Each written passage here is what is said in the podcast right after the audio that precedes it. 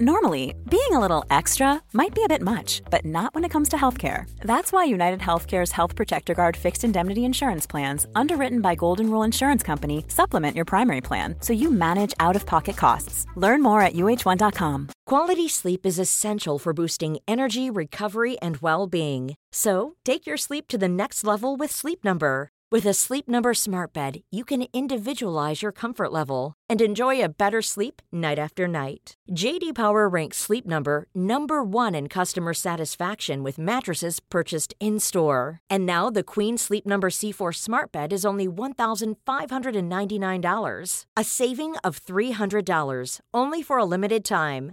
For JD Power 2023 award information, visit jdpower.com/awards. Only at Sleep Number stores or sleepnumber.com.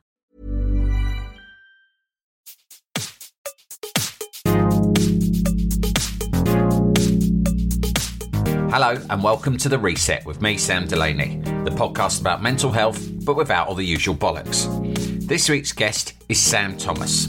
Sam is a writer, public speaker, and mental health campaigner. In 2009, he set up the charity Men Get Eating Disorders Too, following his own experience of bulimia and the problems he faced accessing help.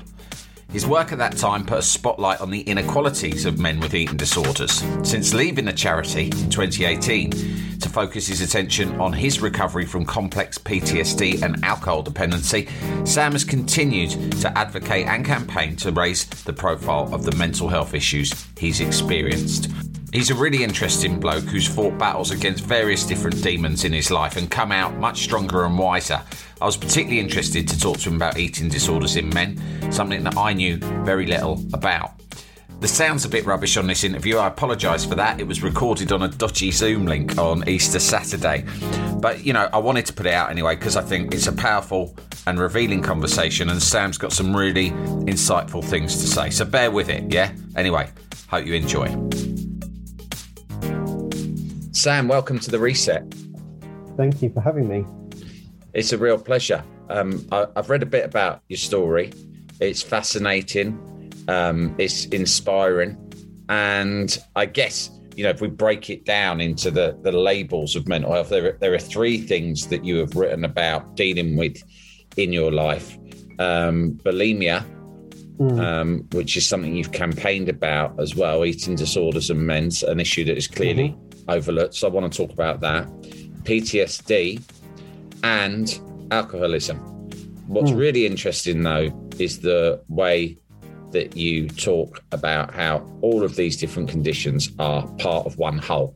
It's not three separate mm. things. The, the, these are always, all of our mental health issues are always interconnected, aren't they? Oh, yeah, definitely. And that's exactly it. You know, one leads to the other, which I'm sure we'll speak about. What was your first experience with bulimia and, and mm. eating disorders? Well, for me, it feels like many lifetimes ago now, bulimia, because uh, my story began um, around about the age of 11. And um, to cut a long story short, um, I was really badly bullied at school, and um, the bullying became quite relentless. And it was quite for quite a number of reasons. It was partly because you know I was quite different, I was effeminate, so therefore the, a lot of the bullying beca- became quite homophobic even though I didn't know my sexuality at the time. I was also very clever, so I was always on top of tests, got A stars, A's, etc. So it was just became any excuse really to be bullied. And my way of dealing with that was initially to sort of just to avoid lessons and run out of lessons completely and hide in the boys' toilets. And it was there where I used to binge uh, and purge on the contents of my lunchbox. Now, didn't know anything about eating disorders because back in the late 90s, early 2000s, we weren't talking about mental health, let alone eating disorders. So it's a very different time period.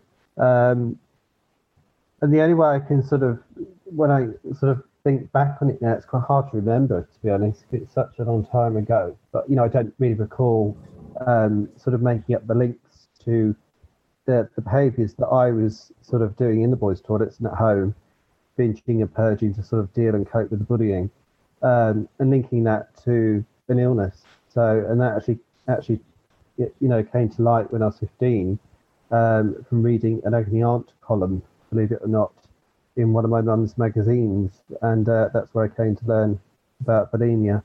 you know, that's where it all began. And, um, you know, like I say, it was something very personal to me, something that I thought I'd, I'd invented. You know, it was something very secretive. And of course, bulimia by nature is very secretive and very hidden.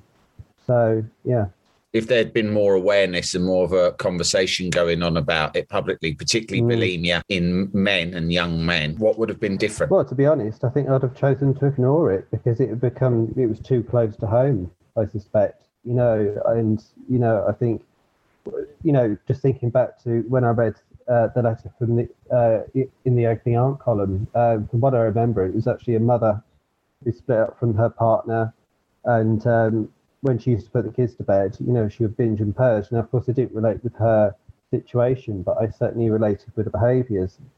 But after that, it became, in a way, sort of more of a weapon in which I could self harm with.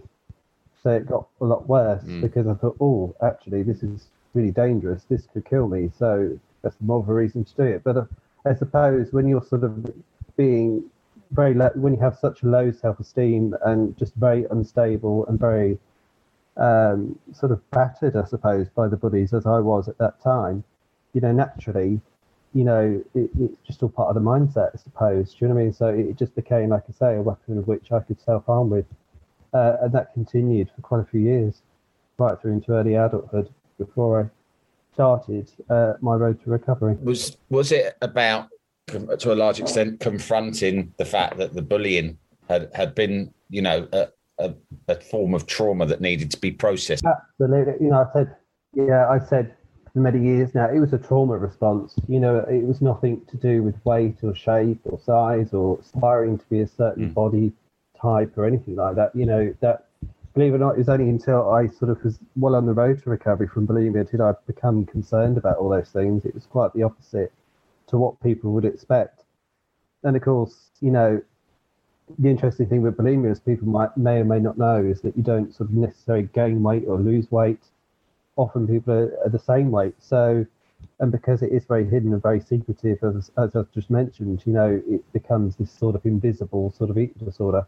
Unlike anorexia, where of course, you know, people would notice the signs, maybe not immediately, but much later on when someone loses weight, quite considerable considerable amount of weight, so I think for me, yes, it very much was a trauma response. Was that something that you underwent therapy for? No, not really. No, I mean, again, um, you know, I, you know, it's a bit of a test of my memory, but I think it was actually two days after leaving high school. I actually spoke to the doctor um, for the first time because I hadn't spoken to anybody really, apart from a couple of school friends who were a bit freaked out by it. I think, safe to say. And when on that doctor, uh, on that for that doctor's appointment, even it was actually a locum, not the family doctor. So I came in on my own accord without any parents.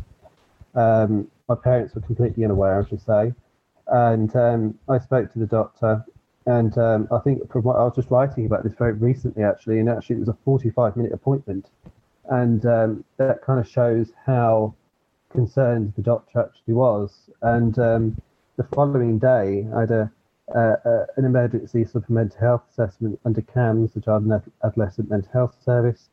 Um, but unfortunately, um, this was back in 2002 now, but unfortunately, nothing really happened. And um, things happened much later on, but it wasn't, inter- you know, it wasn't sort of treatment. It wasn't sort of, you know, specifically for the eating disorder. It wasn't really therapy. It was just kind of support for me to move into some supported uh, young people supported accommodation program. So it's quite strange, really, when I think about it now. I sort of went for one thing, but got support in different ways, but not for the one thing that I could really have benefited from support from. Um, and actually, I attempted to get help again when I was 18, when I was an adult, because I thought, well, I'm an adult now, and um, I don't need parental consent, and because of course that was an issue. And um, but again, you know, I, you know, had a similar sort of resistance, I suppose, you know, from the doctor because, you know, the doctor focused more on the depression than the bulimia. So she put me on antidepressants, put me on a waiting list for counselling, which took two years to get to the top of the list. Of course, I never did get to the top of the list. And um, yeah, so it was quite strange. So for me, it was kind of, in the end, I had to do it for myself. And um, it's quite hard to explain briefly, if you know what I mean. But you know, it's the only brief, Yeah. the, the most simplest way I can describe it. It was almost like a series of suddenlies that happened in my life from the age of about 18 onwards. So, you know, suddenly I moved to Brighton from Liverpool. Suddenly I started getting involved in volunteering projects. Suddenly I had my first part-time job. I'd also done, uh, you know, some adult qualifications to make up the GCSEs that I didn't get. So one thing led to the other, and I think as I sort of built up my confidence, my own sort of sense of, you know, my self-esteem and all those things, you know, it, it, it almost made the, the bulimia eventually, sort of over three, four, five years, sort of eventually completely redundant. And um, that's Mm. the only way I can explain it, really, because there's no other way. And um, and of course, it was through trial and error, a lot of error, I should add, and um, a lot of learning. So, yeah, I think for me, sort of bulimia was one of those things that I kind of grew out of, but it's not usually as easy as that. I think I should add. I think just in my case, it was a kind of a lot of things had to come together before I could sort of become free from the bulimia.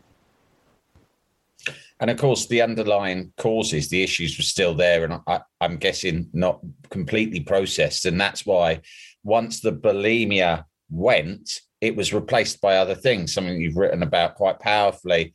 We know alcohol was became one of the most dangerous things, but you know, you, I- I've read some of your stuff where you're where, uh, and I can really relate on this level. Is that like it, it became alcohol, but it was you can now see it was various other things that seemed relatively benign, like Oh, exercise. Yeah, and you know, I've had all those issues to be honest. I mean, it, it- just to link alcohol and bulimia, you know, I, I didn't drink at all until I was 24. Um, tried alcohol, alcohol once when I was 17. My first boyfriend, he didn't drink, so I didn't drink, and and um, so yeah, yeah, like I said, I drank when I was 24, and you know, I was, I, I, you know, it was quite weird really to sort of start at 24, but ended up in a detox rehabilitative rehab, sorry, detox rehab centre by the age of 30. So you know, I really did swap one for the other. Um, you know, Yeah. it was, of course, it was very progressive. It was very gradual. It wasn't sort of overnight by any means. You know, and of course, anyone who knows anyone who knows alcoholism, you know, it really is slowly, slowly over time. And um, you know, it, it, you know, it's just one trauma to the other that also happened. So one example is my mother died when I was 25, and um, you know, I didn't know her from the age of about 18 onwards. So yeah, we found out when I was 18. So there was a seven-year period which we never spoke. Then she died. She died quite quickly from cancer. So, and of course, I heard about this a few days after her death. So, you know, alcohol was there, and very recently it only just started drinking. So I think that was probably one of the uh, additional sort of traumas, and probably the most significant at that time, uh, very early on in my twenties. So my mid twenties even. So, yeah, it's kind of quite easy for me to understand now. I think probably as little as probably 18 months ago, I think I was only just beginning to sort of make these links between bulimia, alcohol, the underlying traumas that happen along the way.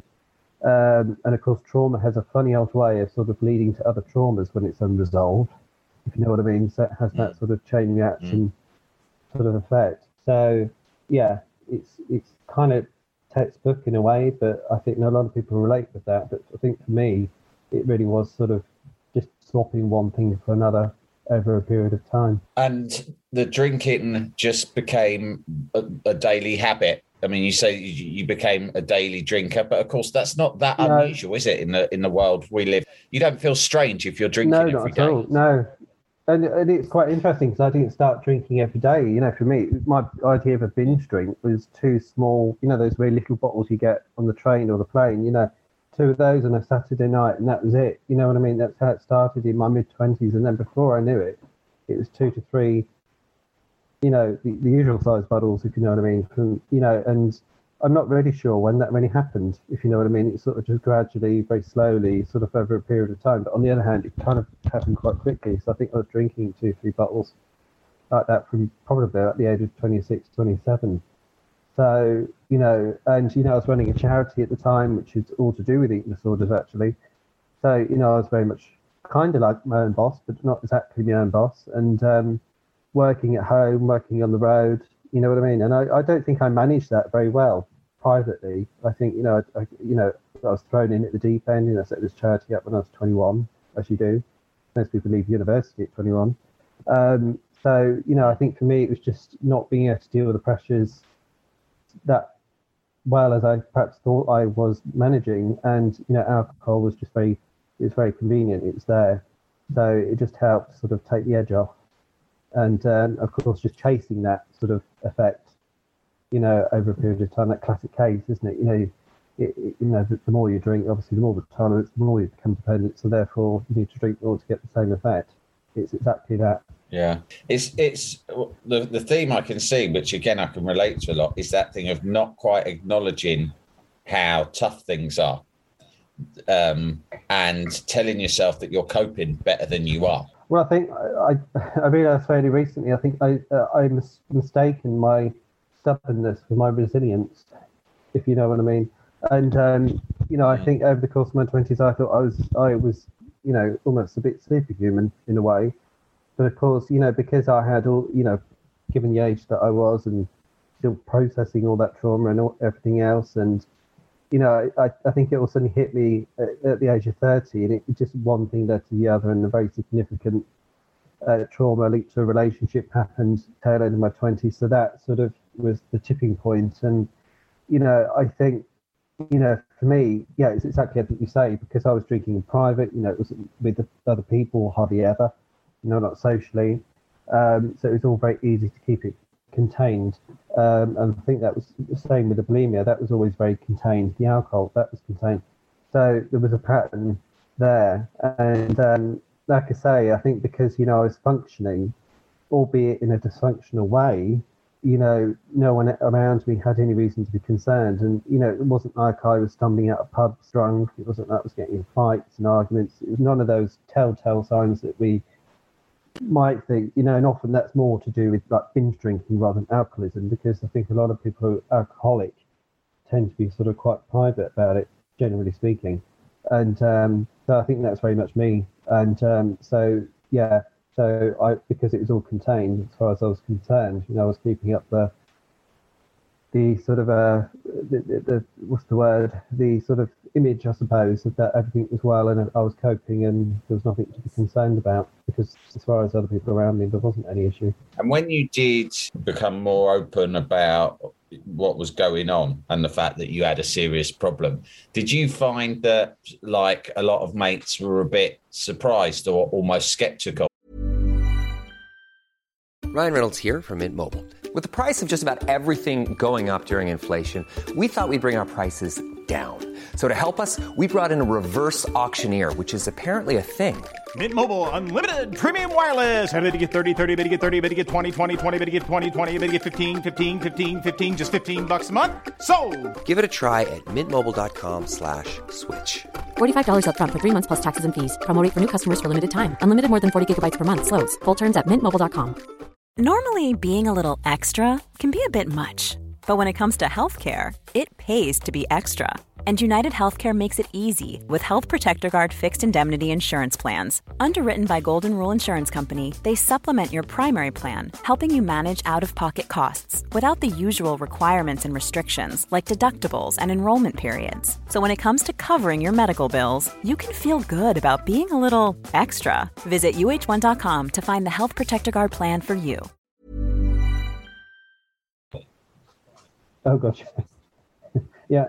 I think they were more in denial than I was for a while. I'm not even joking either, because I think again because of the privacy sort of element, they thought when I said to just a few close friends that I needed to go to a detox uh, place in London, City Roads, which is now closed, and uh, they were like, "Oh, really?" Yeah. Thinking I was being a bit over the top, and but of course they didn't realise that I've been to A&E three times in a six-month mm. period with this mysterious illness, which of course turned out to be alcohol withdrawal and uh, it's very, very serious. You know, I was seeing things mm. that weren't there for goodness sake. You know, during these episodes, particularly after third, fourth day, we're trying to sort of play it out. But of course, not knowing it's alcohol withdrawal. So you know, and I hadn't sort of, I, I literally knew nothing about alcohol addiction. You know what I mean, or the effects of withdrawal, or any of it. You know, so I was thrown in completely at the deep end. So when I told a few of those close friends, like I say, I think they just shut down completely. They just, oh, I'm just being a bit of a stuff then it was only after I'd relapsed, immediately after that detox, I think they thought, oh, hang on a minute, you know, Sam really has got a problem. How did that happen? We didn't see that coming. So it was quite a shock to people, definitely. And it's only really over the past sort of 18 months when I detoxed for the fourth time, a couple of Novembers back, you know, I decided to sort of be quite public about it because I thought, well, addiction thrives in isolation and secrecy. So it kind of makes sense to do the complete opposite. Sort of, you know, sort of recovery has to be much bigger than the addiction ever was.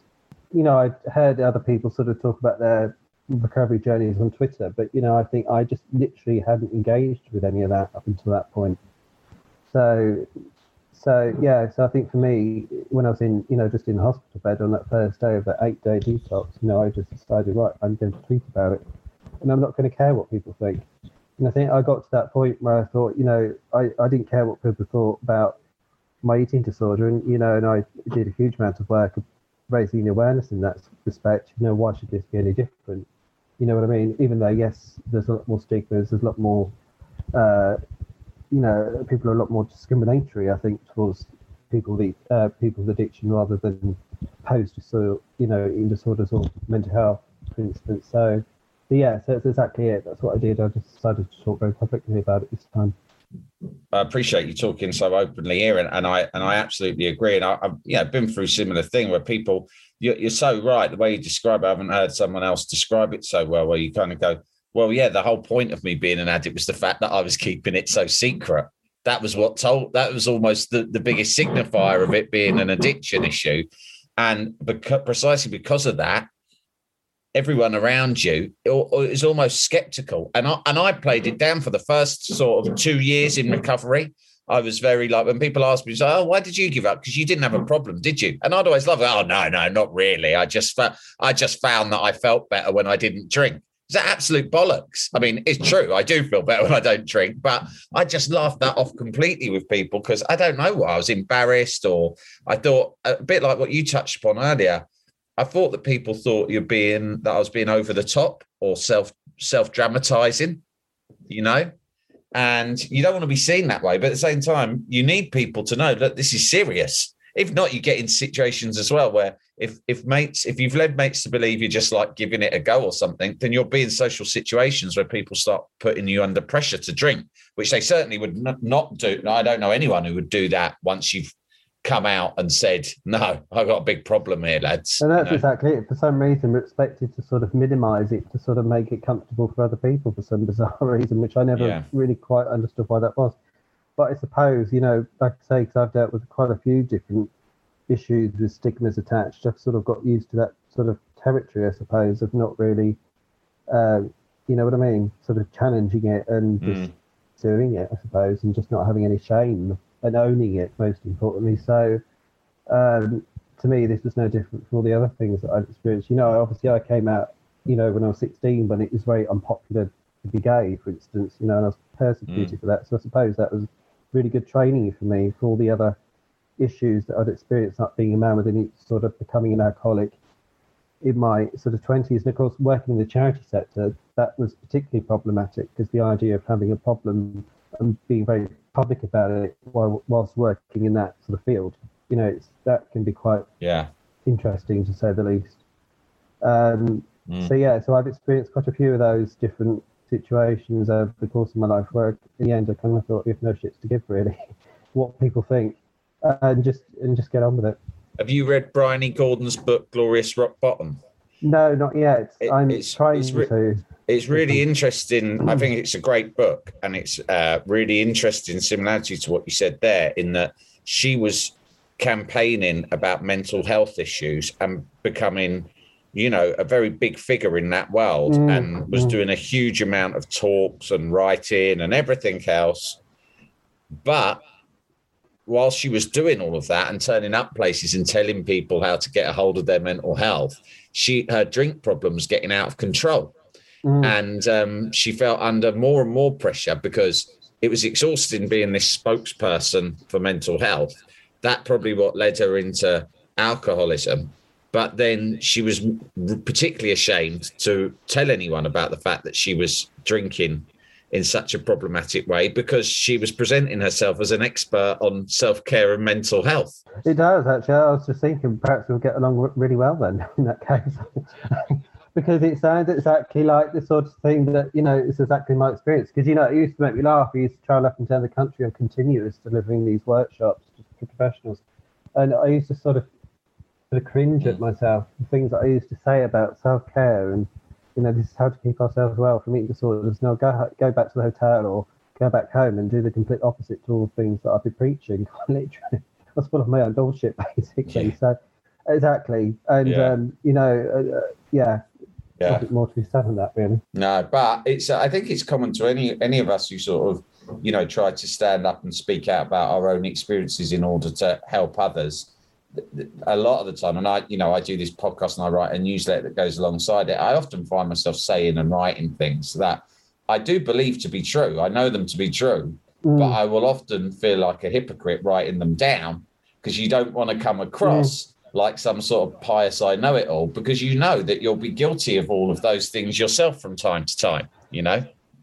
Oh, completely. I mean, it's one of the reasons what I do with Twitter actually, because I, I, I do tweet a couple of times a day, and actually one of the things that I do is I write a tweet and then save it for a couple of days. But I tweet it to think, do I really mean that, and do I actually really sort of preach that, you know, personally? You know what I mean? Not just saying it to the world as if all that reads well and that's all of it well meant. And do you know what I mean? It's sort of do I do I really sort of do that myself? And sometimes I tweet them to, to remind myself of the things I'm supposed to be doing. You know what I mean? So actually, it's a good way of holding yourself accountable, but telling the world at the same time, and hopefully other people benefit benefiting from that in the process of doing so. So, but yeah, so I'm a lot more conscious of that now. I know that you you went into a sort of a residential uh, rehab facility, but you found it wasn't for you, and you found a different way. But let let me ask you this: how how much of your recovery have you had to go back again into the traumas that you've touched upon, whether that be the bullying or, or the relationship stuff or, or your mother? Oh, absolutely. I mean, I've, I'm just coming towards the end now of doing trauma therapy, which I pretty much started almost immediately after the Mm. last detox, actually, and that was sort of the way things worked out. It wasn't intentional. And um, yeah, absolutely. And I've put a lot of work, you know, time and energy into that because, you know, I've, I've realized I've got this huge backlog of stuff. And, uh, you know, and I've no shame in that. But, you know, I also recognize that I've got to do something about it. So for me, the past sort of 18 months hasn't just been about sobriety by any means. It just begins with that. It really is just dealing with all those underlying traumas and and just that personal development, I suppose. Do you know what I mean? It's kind of just becoming a better person and you know, so it's just kind of and learning how to sort of manage things a bit better and, you know, all those things really. And I think trauma therapy alongside all sorts of different things that I've been doing during the lockdown, like writing a book and doing Twitter and engaging with a recovery posse, that, you know, all sorts of things really that I've just been able to do. And um, of course, it's only the beginning still, I think, for me. And um, yeah, but you know, I've put Yeah. a lot of time and energy. Like I say, it's it's been quite, you know, and I haven't been working for the past two years, you know, to, you know, just to show really how seriously that I'm taking these things to get it right and make sure that, you know, once I'm uh, back to life and back to work and all those things, that I'm not sort of having, re- hopefully having repeat relapses and, you know what I mean? So to break that cycle, that pattern. what a line that I read of yours that I thought was really interesting was you said, you know, I, I sometimes now go for long walks like along the seafront in Brighton where you live. And you said things like that that I wouldn't have allowed myself to do in the past. What what do you mean by that? You wouldn't have allowed yourself to do it? Well, because I was just so absorbed in my work Yeah. the whole sense of the time. You know, my work was my coping mechanism, my strategy for, for all sorts of things, and actually it worked as a, a distraction, very convenient distraction. So, you know, I never allowed myself to do things like walks. You never allowed myself to do things socially unless, you know, I, I could just squeeze in between meetings sort of Mm. thing. You know what I mean? And, um, you know, so, and yet I used to make time every single day to go to the gym, but, you know, that was another addiction for a while. Not nowadays, fortunately. But you know what I mean? So I think I just everything was just so just so you know what I mean? Just so as it was all the time and I just never thought to change things, you know, and how sort of the damaging some of those things were doing to me until of course I stopped. And uh, you know, drinking and all those things. So yeah. So for me, it still feels a bit of a novelty now. Actually, I live slap bang on Brighton seafront. The pier is five minutes away, and yet I don't really appreciate Yeah. it. So it just seems like a bit of a missed opportunity to say the least. So yeah, Um, and what are the other important things in your life in the day to day? Well, it's, it's, difficult, isn't it? We're coming to the end of lockdown, but you know, talking about exercise, for instance, you know, I think the gym has been absolutely essential, mm. not just to, you know, because it's always for me, it's always been the gym or drinking. It's never been both, and actually, when it's been both, actually, I've mm. become more obsessed with the gym as well as the drinking, which sounds completely mad when I think about it now. But um, mm. so for me, that's been a large part of it because you know I'm also recovering from an eating disorder. So if I go to the gym, I eat really well. You know what I mean? And um, I sleep as well for that matter. So that sort of anchors everything in a way, the gym. So I've mm. been doing home exercises, which yeah is a bit boring, a bit dull, but you know I've been doing it anyway. So you know when I go back to the gym, hopefully next week, if all goes well with the lockdown, um, it's not a shock to the system. You know what I mean? So I, that has been fundamental. You know, just doing writing as well because you know I think you know I forget how much I enjoyed writing until I uh, sort of came out of my job about uh, three years ago now and actually started writing articles and I thought I quite enjoyed this actually. It was another outlet to sort of express uh, my feelings, my emotions, my experiences, all those things. So yeah, so it's just kind of doing those things really, and yeah, just kind of just getting engaged with people as well, just talking with people. You know, if it is online, you know, I quite like, you know, um, you know how we've uh, how I've sort of managed over the lockdown. You know, because all my friends are at a distance. You know, they're not around the corner. So, but we've heard I've heard more from people during the lockdowns than I would have done otherwise. I think the way things have yeah. worked out. So, yeah, so just doing it's kind of just going back to basics. I think a lot of the time. Um, but sometimes it's hard to know what the basics actually are, I think. Uh, well, it sounds like you're doing tremendously well. For me, a, big theme of, of your story is, you know, you didn't always recognize what was going on until it was too late. Have you got any advice for like, you know, younger people, like the younger you? Yeah, it's a good point, actually. I'm not quite sure how to answer that because, you know, I, think I was growing up before the days of social media and the mm. internet mm. was still quite relatively new. You know what I mean? So I, when I was a teenager, so but I think if I was living in today's times, mm. yeah, chances are I probably would be a little bit more aware, so you know about some of these issues and not to be afraid of it. I suppose is what I, is the first thing that comes to mind. You know, just you know, do find information from reliable sources, websites, etc. But also don't be afraid to ask for help. And it sounds so sort of yeah. wishy-washy when I say it like that, but do you know what I mean? It's that sort of thing. But help doesn't necessarily mean going to the doctor or seeing a counsellor. It could just be talking to a friend. It could just sort of using different online uh, support networks. Um, you know, like the recovery posse on Twitter, for instance, is the immediate example I can think of. And um, you know what I mean? It's just kind of just not keeping it to yourself because I think that's what, if anything, I've learned from both bulimia uh, alcohol, but also the traumas, is that when you keep it to yourself, it just gives it permission to thrive and it takes over and just destroys your life if you allow it to. So I think it's really important just to not sort of do the opposite to what the, the illness wants you to do, I suppose. Sam, it's a real pleasure talking to you. Really inspirational story and and such a great sort of perspective on the way in which all of these different mental health issues uh, interconnect. I think that's such an important message for people to understand when they're addressing their own recovery. Um, so I really appreciate your time. I wish you all the best in, in your recovery going forward. And uh, where can people find out more about what you're up to? Is Twitter the best place or? Yeah, at the moment it's Twitter. It's Sam underscore Thomas 86, I think. And uh, yeah, if you search Sam Thomas, I'm sure you can find me. Um, yeah. Brilliant. All right, Sam, thanks ever so much. Happy Easter. Thank you. Sure. And you. There you go. That was Sam Thomas. As I told him, I found his story very inspirational and eye opening too. He's been through so many battles with so many different things in his life. This is one of those chats that was an eye opener as well, because as I said, eating disorders is not something that I'm particularly familiar with, something more often associated with women.